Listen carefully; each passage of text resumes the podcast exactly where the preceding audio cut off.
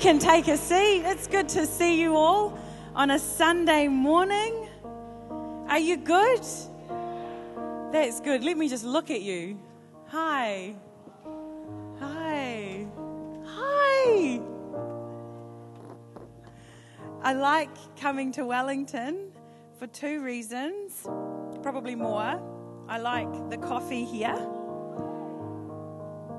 and I like the people here. Wakash, how long have you been playing the keys? Oh my gosh, does he just do everything? Oh, he's one of those annoying people. So annoying. No, are you lying? Can you sing too? We should sing tonight, me and you. No, no. thank, th- thank you, Wakash. You can take a seat. Oh, team, team, you can take a seat, but stay close.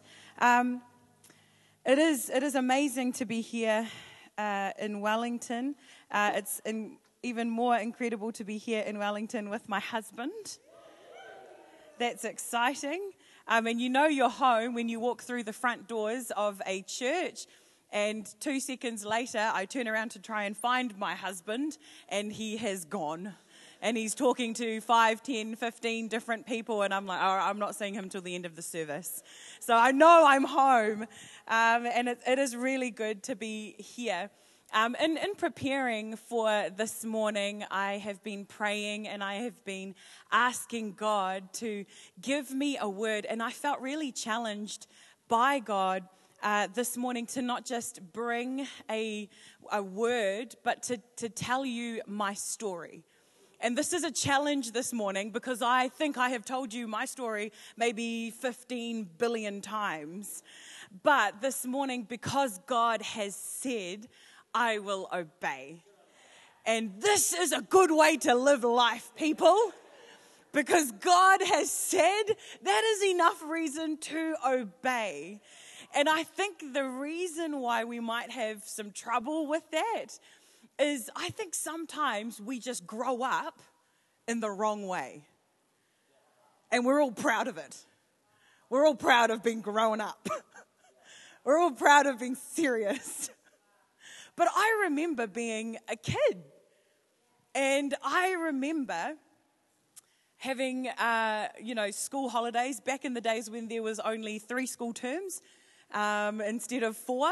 And our holidays were like three weeks long. And my mum had a rule in our house we were not allowed to watch TV during the day. And my mum was one of those um, spirit filled mums that just knew when her kids were disobeying. So every time we would go to turn on the TV, literally 10 minutes later, my mum would call. What are you guys doing? Nothing. You guys watching TV? No but we were. So we, myself and my two older brothers, what we would do is we would play pretend, just like you did. Um, but do you know what we didn't do? We didn't dream or play pretend. We didn't. We weren't little and playing pretend about one day being really, really average. No one did that. No one did that when we were little. When we were little, we actually believed we could save, change, be significant in the world. When we were little, we had no issues putting the capes on and jumping from couch to couch to couch, believing we could fly or believing we were on the way to stop the most evil, most dangerous power in the world. We had no issues believing we could change the world. And then we grow up Here's what Matthew 18 says. In the first couple of scriptures, Jesus says this Unless you can be like a child, you will never enter the kingdom. Unless you can be like a child, you're never going to enter the kingdom. Is that a little bit challenging this morning? Unless you can be like a child, you can never enter the kingdom. So I think about what it was like to be a child. Do you know my life was falling apart when I was a child? I still had no issues believing I could change the world. My parents were at it all the time. There was abuse, there was separation, there was fighting, but I could still play pretend. But I could still dream. Unless you can be like a child, you will never enter the kingdom. So this morning, if you just turn with me to Matthew chapter 18. And in verse 1, it says this About that time, the disciples, I laugh because this is funny. About that time, the disciples came to Jesus and says, and asked Jesus, who was the greatest in the kingdom of heaven? Do you know what they weren't asking was a general question? Do you know what they were doing? Had old Judas there with his money bag. Well, I'm the treasurer. Surely I'm the greatest. We got Simon over here. Yeah, well, I was the first one Jesus called to be his disciple. I'm the greatest. Got old, you know, um, John, but I'm the beloved one. Did he say that about any of you? No? I'm the greatest. I'm the one that Jesus is going to give everything to. I'm the one that Jesus is going to hand things over to. Peter, yeah, but I do the dumbest things and still Jesus has got me hanging out with him. I've got to be the greatest. And in Mark, in this account in Mark, Jesus overhears them and says, What are you arguing about? And then the disciples turn and say, Jesus, could you just tell us who is the greatest? You know Jesus said, unless you can be a like, childlike, you will never enter the kingdom. Childlike and childish is very different. Because 1 Corinthians 13 says, put away childish things. And there's a big difference between being childish. Oh, but Jesus, are you going to give me the position? Oh, but Jesus, are you going to notice me and all the things I do? Oh, but Jesus, what about me, me, me? And then being childlike. Jesus says, I tell you the truth, unless you turn away from your sins and become like little children, you will never get into the kingdom of heaven. So, anyone who becomes as humble as this little child is the greatest in the kingdom of heaven. When I think about childish things, we usually appropriate that word with negative things. It's a bird, be careful. There's two, it's exciting. But we do. We usually appropriate the word childish to negative things. But when I think about being childlike, man, wouldn't it be great to just have that tireless kind of curiosity with Jesus? Oh, Jesus, well, what if we did this? Well, what if we did hire a hall every week? Well, what if we just put out more seats? Well, what if we just invite 800 feral teenagers into a building? Well, what would happen? What would happen if we have no actual health and safety plan? What would happen if we did this or that? I don't know if that was the case, was it? Oh, we had a plan. It was run. That was the plan. What would happen? But why, Jesus? Oh, my, a tireless kind of curiosity. You know, children who, um, who are able to forget in the very next hour what they did wrong. children who have, seriously, uh, my, my niece Kaden, after she plays up, we, we always say, Kaden, you need to say sorry. She says, okay, Auntie, I'm sorry. And then 30 seconds later, we're done with it. I'm a, I'm a, I'm a great child, I have great people around me, and I'm enjoying life. Do you know another thing kids are able to do? Kids are able to, kids have the facility to suspend disbelief. Kids have the ability to completely suspend, stop disbelief. In Mark chapter 5, there's a story of Jairus and the woman with the issue of blood. And in the end of this whole story, Jairus' daughter has died, and Jesus looks at Jairus and says, Just believe. Just believe. Jairus, if you could just be like a child and suspend your disbelief for a minute. We've got to understand what Jesus was doing in the scripture. Jairus comes and says, Jesus, can you heal my daughter? Jesus goes to heal his daughter and on the way gets interrupted, air quotes, interrupted by a woman with the issue of blood. And Jesus stops and tends to her. In that time, Jairus' daughter dies. Someone comes and tells him. And Jairus is standing there going, What is up with that, Jesus? And Jesus just turns to Jairus and say, "Just believe." Could it be that Jesus orchestrated a miracle for someone else.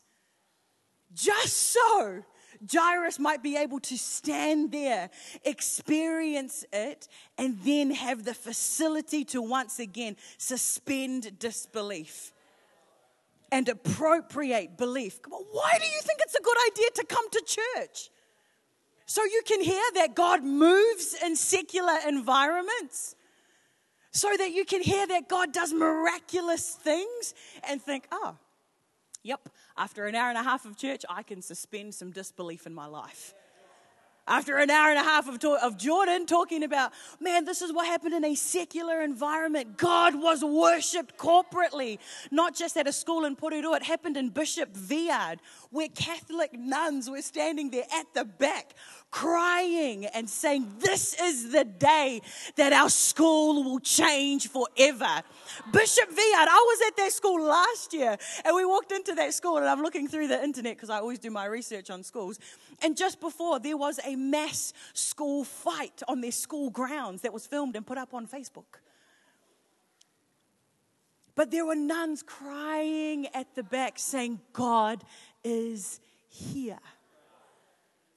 Man, we've never felt the presence of God like that before. We're not allowed to do that as Revolution Tour. But I love that miracles, and when we share stories like that, this is an opportunity in this moment to believe again. And this morning, I pray you begin to believe again. So I've been asking myself the question in the last two weeks or maybe more why did I stop believing? When did I stop believing? When did I stop believing that I could change the world? And in this moment, that uh, while I've been praying, as I share my story with you this morning, God took me back to a moment that I remember in my childhood. Uh, I remember the weather. I remember everything about this day. And it was the day that my parents sat us down in the lounge at 12 Poronui Street, Mount Eden, and where they told us that they were going to separate and get divorced. And I remember my mum looking at us kids and saying, This is not about you. We love you.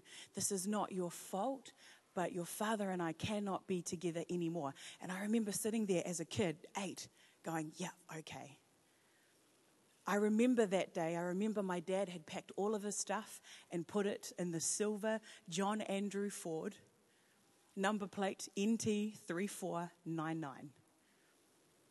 And after that, we all hugged my dad, had our individual hugs. And when I hugged my dad, I said to him, Can you just stay? And look, I understand it now as an adult, how hard it might be for a father to look at his eight year old daughter and explain why he has to go. But as an eight year old, what I just saw was my dad not saying anything and then my dad leaving. I remember our house was very quiet that day, which is strange because I'm brown. We tend to have very loud houses. and I remember watching my dad drive out of the gravel, drive, down the gravel driveway. And I remember a moment, God took me back to this moment where in that moment I, I just thought to myself, this is my fault. I'm eight. I, I, I don't know how to process the situation. I'm eight. And I remember from that moment genuinely believing that my dad had left because of me, because I wasn't good enough, because I wasn't a good enough daughter. I wasn't, a, insert whatever excuse or reason here. And I remember, uh, I remember from this moment just becoming a little bit hardened as a kid, I remember that I stopped believing.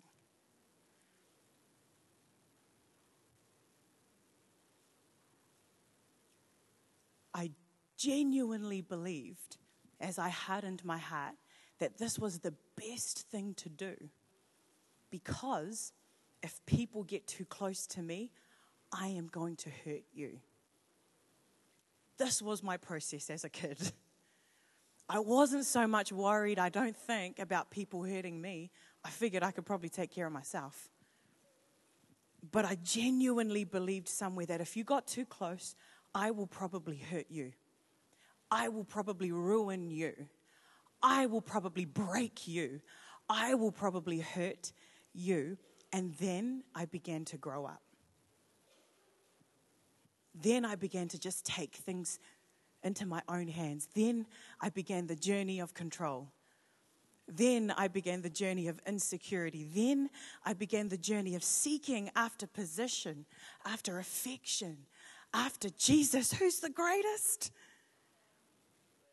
I began, even as a teenager, when I gave my heart to Jesus.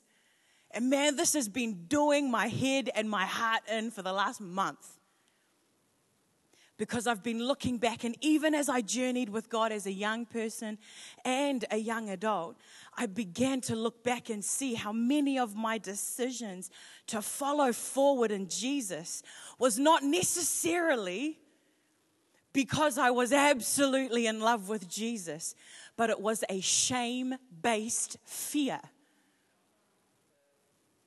that I was just not enough and this morning, for you, it is my heart's desire, and I know that it is God's as well, that we believe again. But in order for that to happen, I believe that there is a moment of divine redemption that is here for moments in our own lives, whether we were a child, whether we were a teenager, when we stopped believing. And when we started reaching for other things to make us significant, reaching for other things to give us meaning. But this morning, unless we become like a child again, we are going to be unable to enter in to the promise, to the breakthrough. And until then, we'll be doing everything that we can to make the wilderness more comfortable. And if we do that, there's a limit to the amount of power that God will allow us to walk in if our motive is just to make our wilderness more comfortable. A comfortable wilderness is not the same as the abundant promise of freedom. And so, for me, and I pray this morning for you that we wouldn't just sit here, here in a hall and hear a message. Wakash, come on up. He's so good. It's a great shirt you got on this morning, too. I pray this morning that you would allow an incredible amount of vulnerability that God might divinely redeem that moment.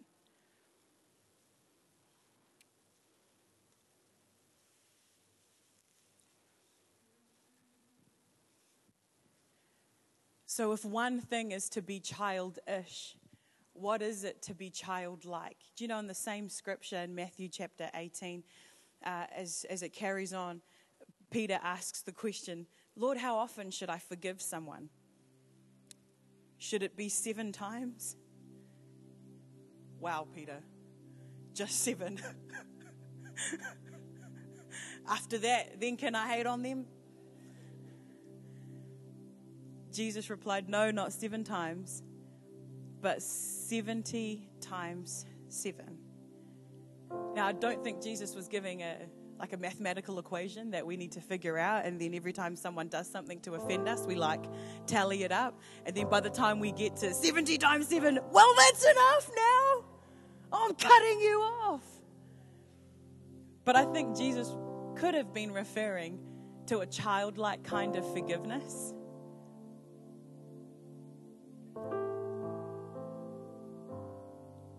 If you're a parent here, you know.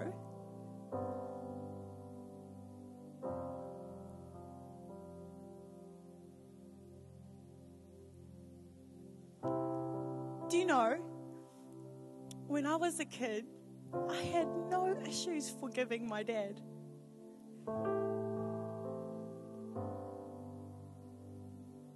After things would happen in our family, I would still look at my dad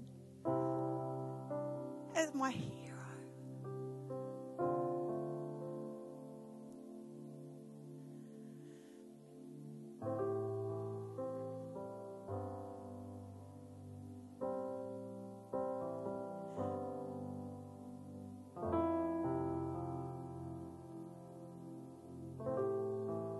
And I weep in this moment, not because I have unforgiveness with my dad now, but because I've spent so much time in my adult life holding unforgiveness because I grew up and I felt justified to do so.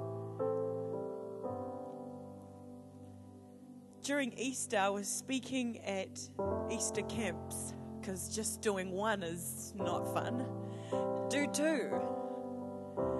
And at this one Easter camp in the South Island, I told a story of divine redemption in a moment where, in desperation, a girl reached out to God, and in that moment, God had healed her physical scars of self harm. And I told the story in Christchurch at this camp, and before I could take the words back, I said, And God can do that for you. And then I stood there going, Oh, why did I do that? now I better follow through in front of 3,000 people. And so all I did was I said, put, if that's you, put your hand on your scars and I'll pray. I prayed a prayer, short and sweet.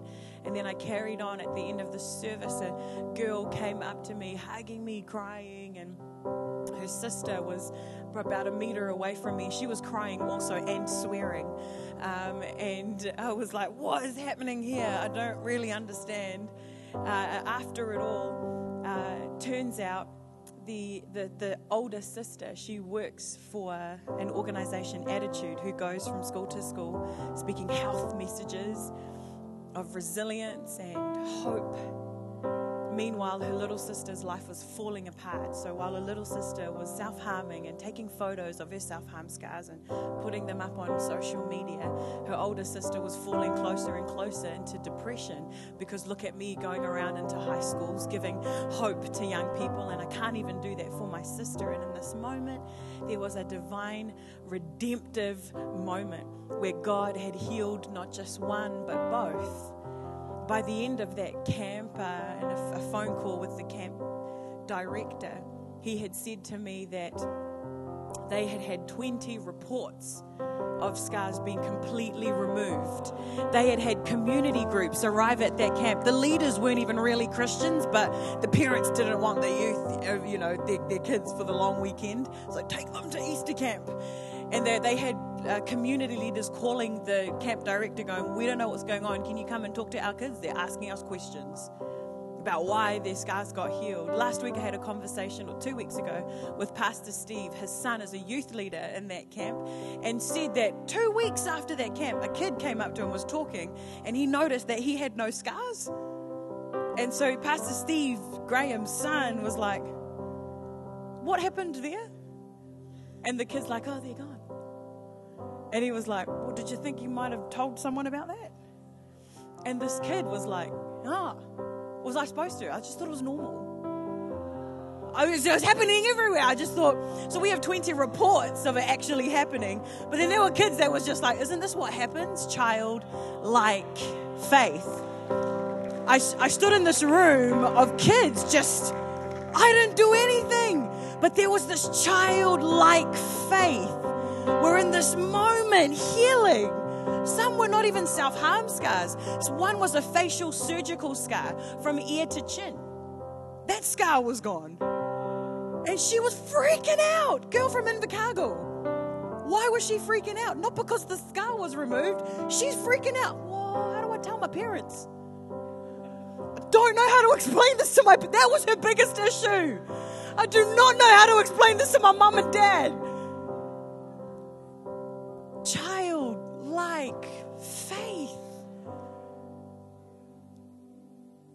You know, in that moment, it was great for me. I was like, whoo, saved. Because that could have gone ugly, man.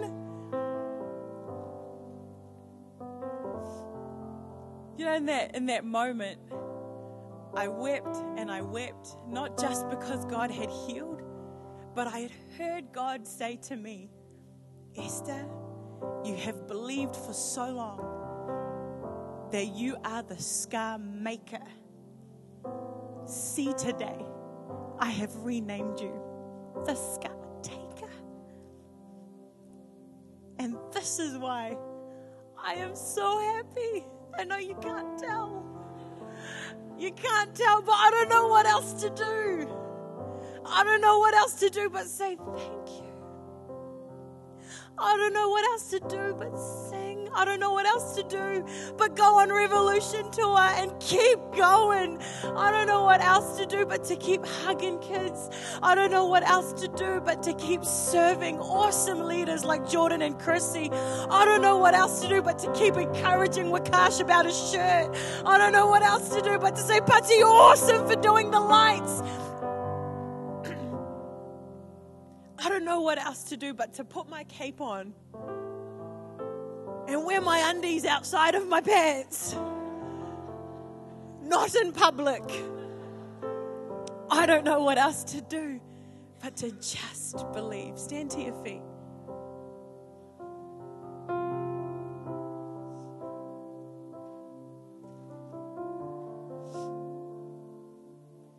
In Ephesians sorry, in Exodus chapter 6, verse 9, Moses told the people what the Lord had said.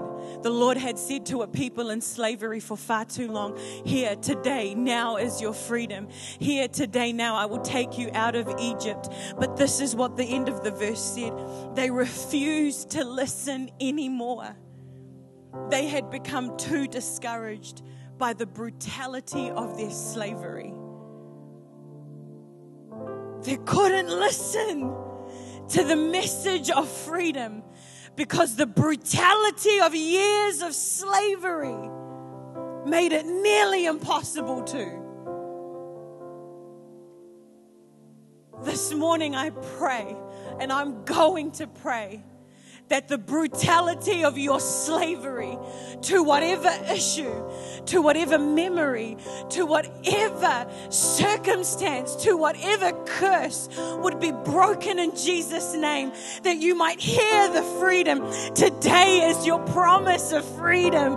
Today is when we believe. Today is when we move forward into the abundance of God and out of the wilderness because the two cannot coexist.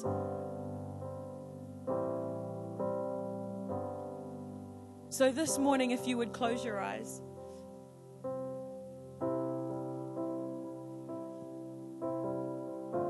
And I would like to pray this morning that the Holy Spirit would come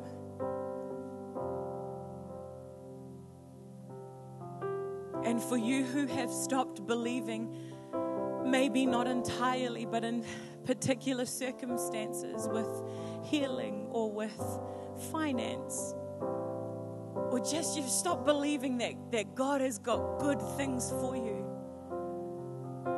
there is a redemptive moment here. If you would just allow it to take place. So if that's you this morning, in this moment, would you lift your hands as a sign of God? I want to believe again. I don't know how or why I stopped believing, but I want to believe that you've got good things for me again. I want to believe that your promise is good. I want to believe that I'm going to see the results in my lifetime. I want to see that my children are going to be okay. I want to believe again. Father, in this moment, I pray for healing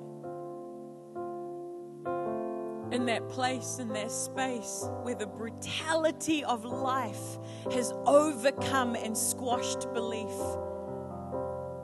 And I take authority over the lie that has settled in place. And I break it in the name of Jesus. And I declare hope enter in. I declare love enter in. Fear be displaced in Jesus' name. Rejection be dethroned in the name of Jesus. And let peace reign. Father, I pray for every hand lifted. Let peace reign. Let peace reign. Let vision reign. Let love reign in its place. I take authority again over every lie and we silence it in the name of Jesus.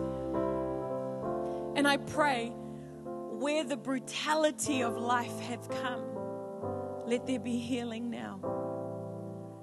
Let there be healing over every scar, inner and outer.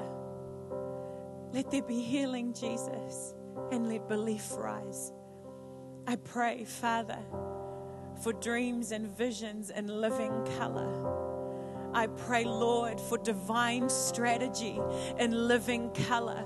I pray for detail within that strategy that is going to unlock heaven over situations. I pray that the confidence of heaven would come in now man, I just know that even in this moment, if not before, that God has given people divine strategy, but what is missing is confidence. So now, if that's you, I speak confidence, confidence, confidence in the name of Jesus.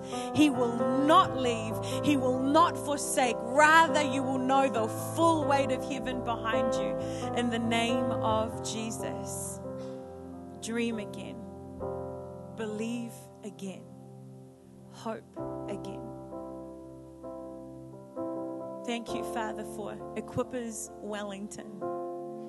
Thank you, Lord, that it is a light on a hill and that it shines refuge and safety but it also shines initiative and momentum and movement forward.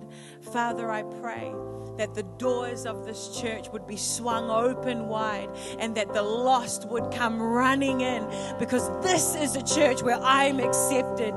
This is a church where God moves. This is a church where I can change and my family can change. Let the light shine from this place in Jesus' name while every head is bowed and eye closed, if there is anyone here in this place that does not know Jesus, that you uh, don't know what it is to walk with Jesus or know Jesus walking with you. Perhaps you have, but you've walked away. I'd love to pray with you this morning. And just so I can pray with you, all I want you to do is just lift your hand in this moment and say, Yep, Esther, that's me. I want to walk with God and know the redemptive power of God in my life. I've walked away from Him or I do not know Him.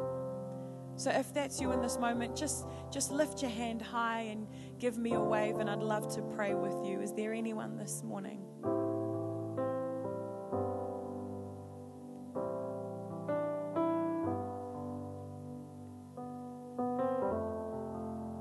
Okay. I don't I don't think anyone has lifted their hands. Father, I thank you for every person that is here. I thank you you've met them and you have encountered them. I thank you that you have more for them. And I pray from this moment they would know your kind of greater, your kind of more, your kind of sufficiency in their lives. I thank you for blessing and favor and that they would know it today. In Jesus' name, amen. Give God a hand yeah. for what He has done?